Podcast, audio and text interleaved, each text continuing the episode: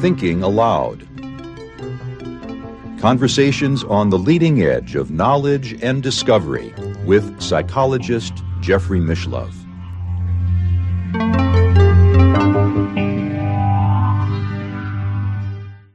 Hello and welcome. I'm Jeffrey Mishlove. And if you've been listening to any of these monologue dialogues that I have with myself, you'll know that I'm also Jeffrey Mishlove. You might say something of an alter ego for the purposes of this conversation. Today, I'd like to talk about the map of all maps of consciousness. Sometimes this is referred to as Indra's web. For those of you who don't know, Indra is the king of gods in the ancient Vedic religion of India. Indra is the god most often referred to, for example, in the Rig Veda, which is probably the oldest of the scriptures that we have from ancient India. Indra is actually very similar to Zeus or to Thor. In fact, it's quite interesting, and we've pointed this out in other interviews, that the ancient Vedic religious system is very similar to that of the Greeks and the Norse people, which shows the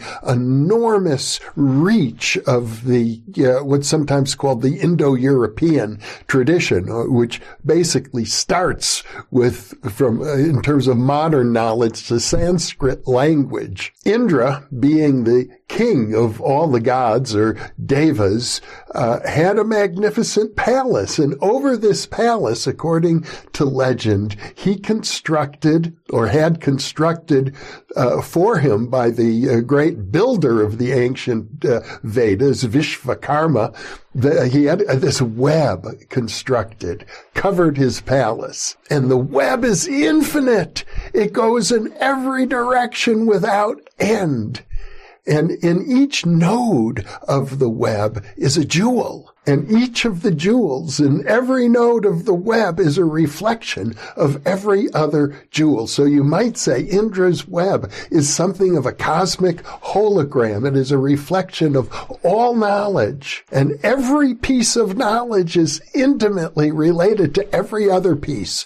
Every jewel in Indra's web is a reflection of every other jewel in the web. And you could think of this as the map of all maps. Now, I want to say something about the history of religions in India because these days you don't hear too much about Indra. In fact, I'm not sure there's a single temple left in India that worships Indra, who was once the greatest of all gods. Now, this is very interesting because Indra had a magnificent ego, you see. He conquered the great demon Vritra. Vritra was about to destroy all of humanity, and Indra uh, killed him. And it was a very difficult battle, I can assure you. Indra himself was swallowed up by Vritra and uh, was only uh, saved because of the intervention of some of the other devas. But in any case, he achieved this great victory and he decided to celebrate by building palace after palace to show what a magnificent God he was. It was getting to be rather taxing for poor Vishvakarma, the builder of the palaces, because Indra was never satisfied no matter how great and magnificent the palace was built. Indra always wanted more, and it was uh, beginning to wear on poor Vishvakarma, the builder. So Vishvakarma appealed to Brahman, the uh, great universal principle, and uh, Brahman uh, uh, appeal to Vishnu, the deity who has many avatars like Krishna who, who reach out into the world. So Vishnu sent one of his avatars in the form of a very charming little black boy.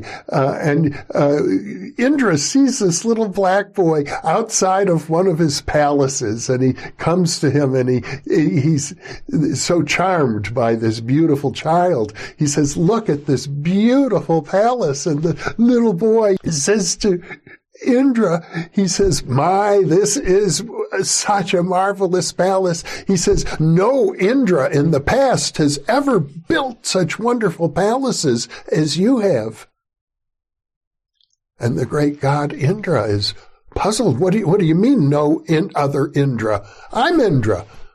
And the little boy says, well, he notices a group of ants marching in to the palace through one of the doors. And the little boy says to Indra, do you see all these ants?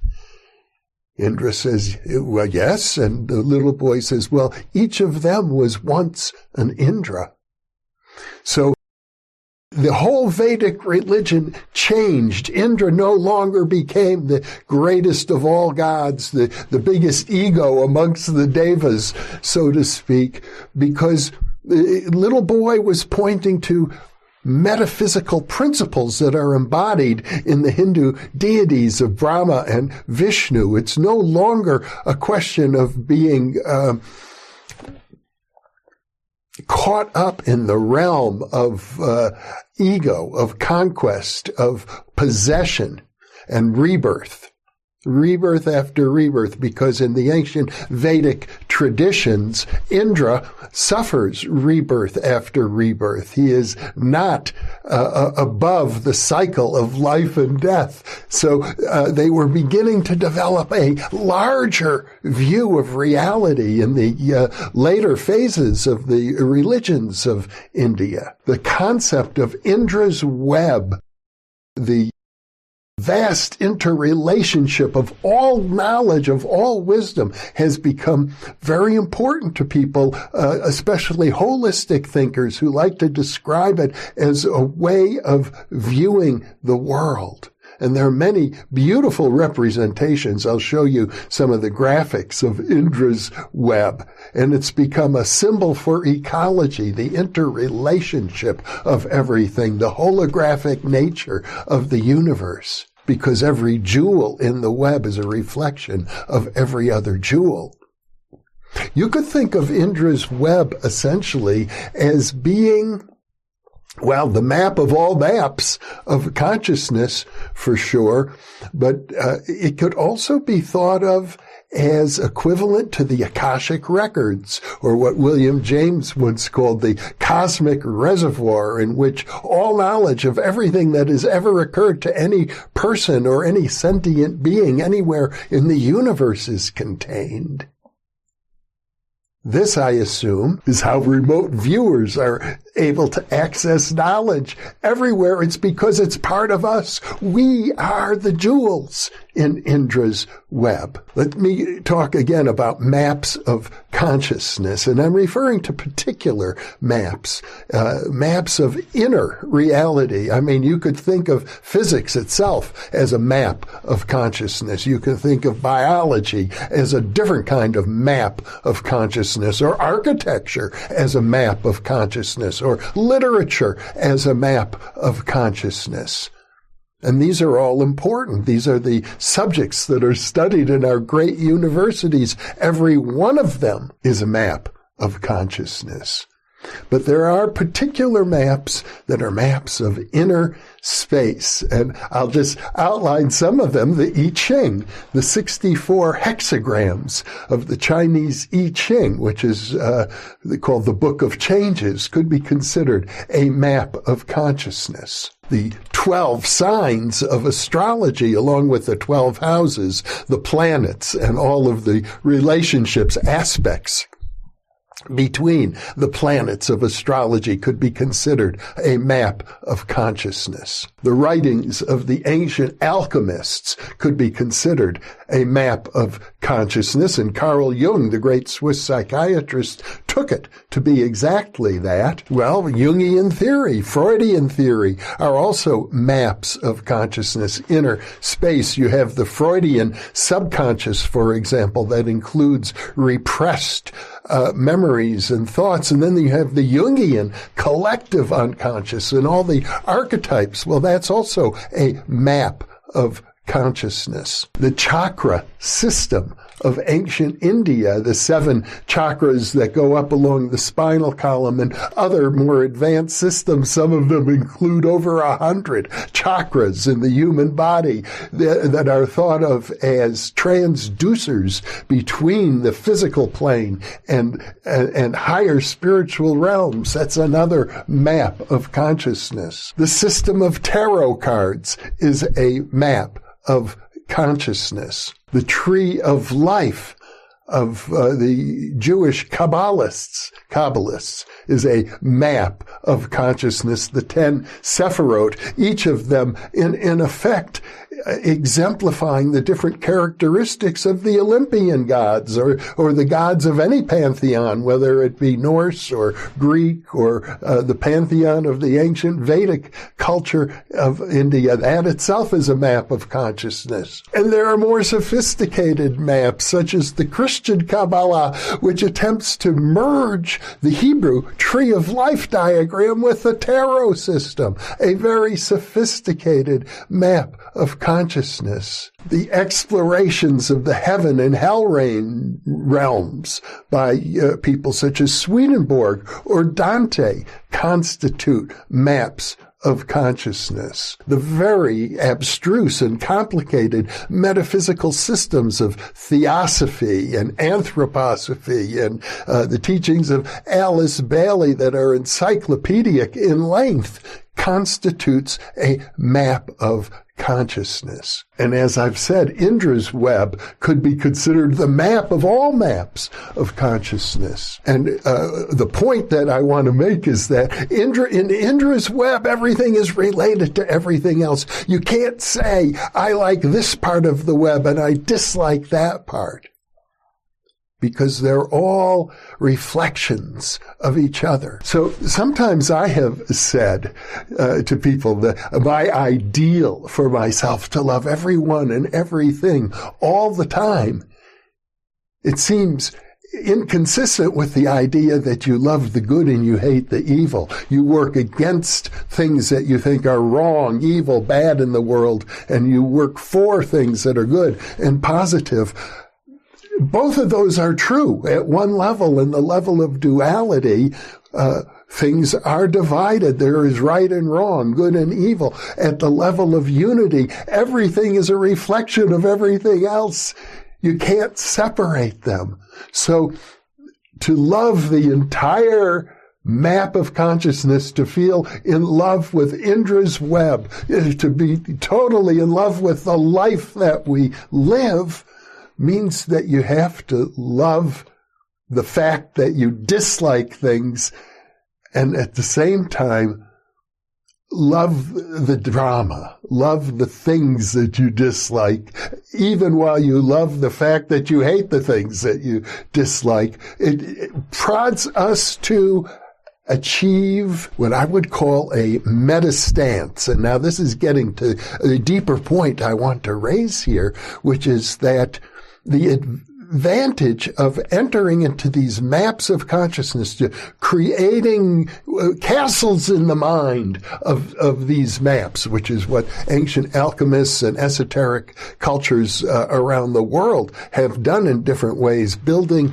temples in the, in the mind, so to speak. Invisible temples, dialogues with invisible friends, with devas, with teachers. It's because the imaginary maps that we form in our mind, whether it's astrological or the I Ching or, or the esoteric teachings of uh, Rudolf Steiner, they may seem very peculiar. Both Steiner and Swedenborg, for example, talk about the moon people. Well, you could say, yes, it's pure imagination, but the point is that once you create these maps in your mind, that pure imagination crosses over into a very delicate but important realm that the great philosopher Henri Corbin has referred to as the imaginal. It is an ontologically real realm it's not pure fantasy and pure imagination, pure fiction, not at all.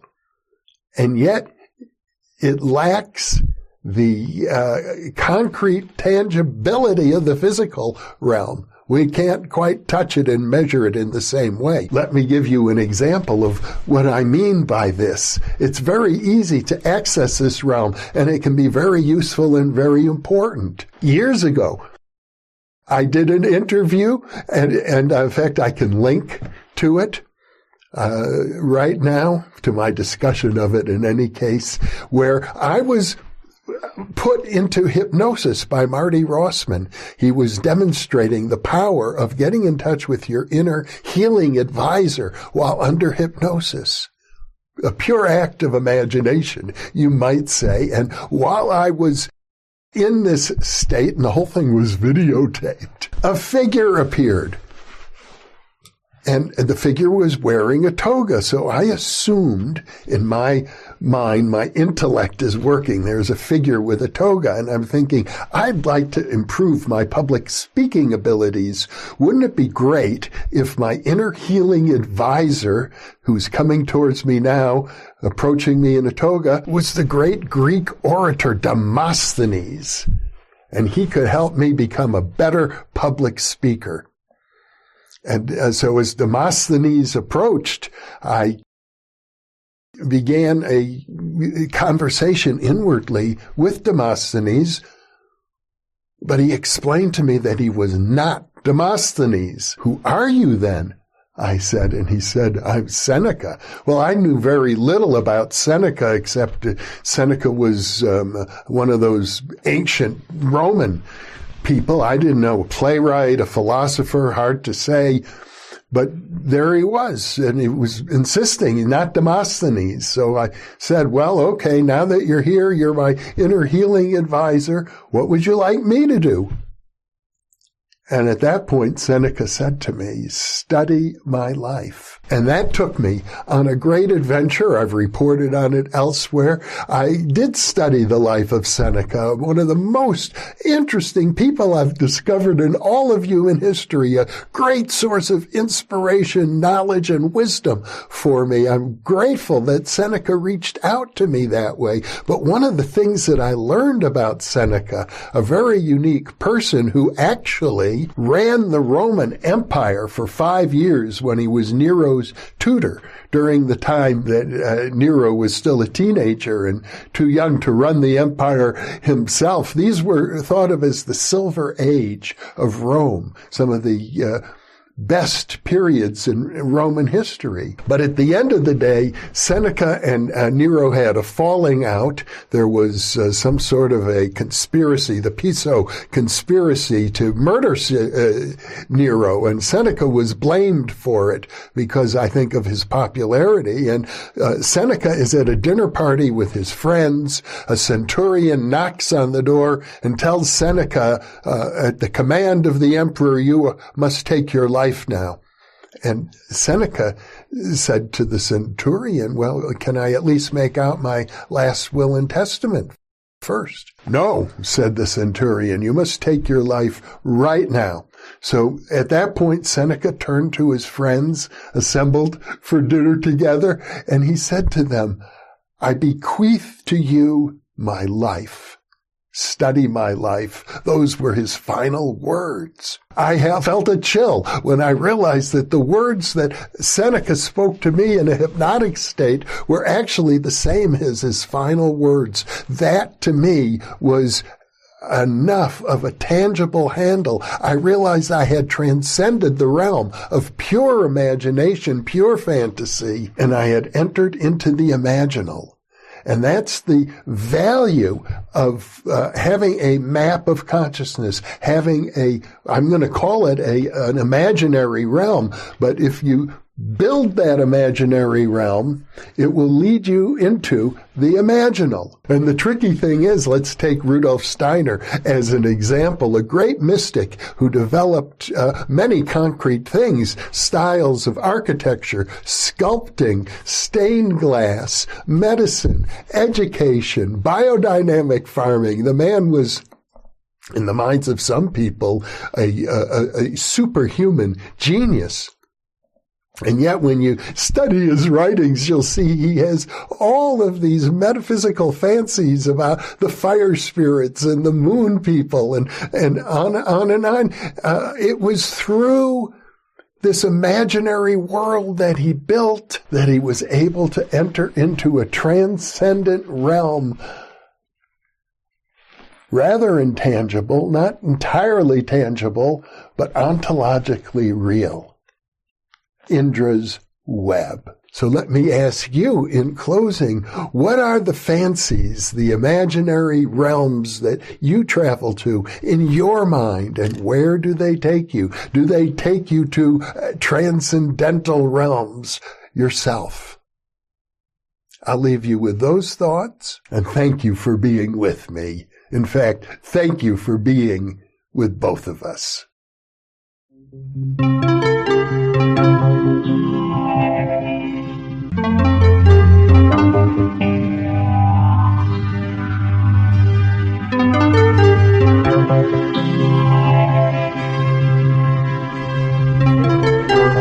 The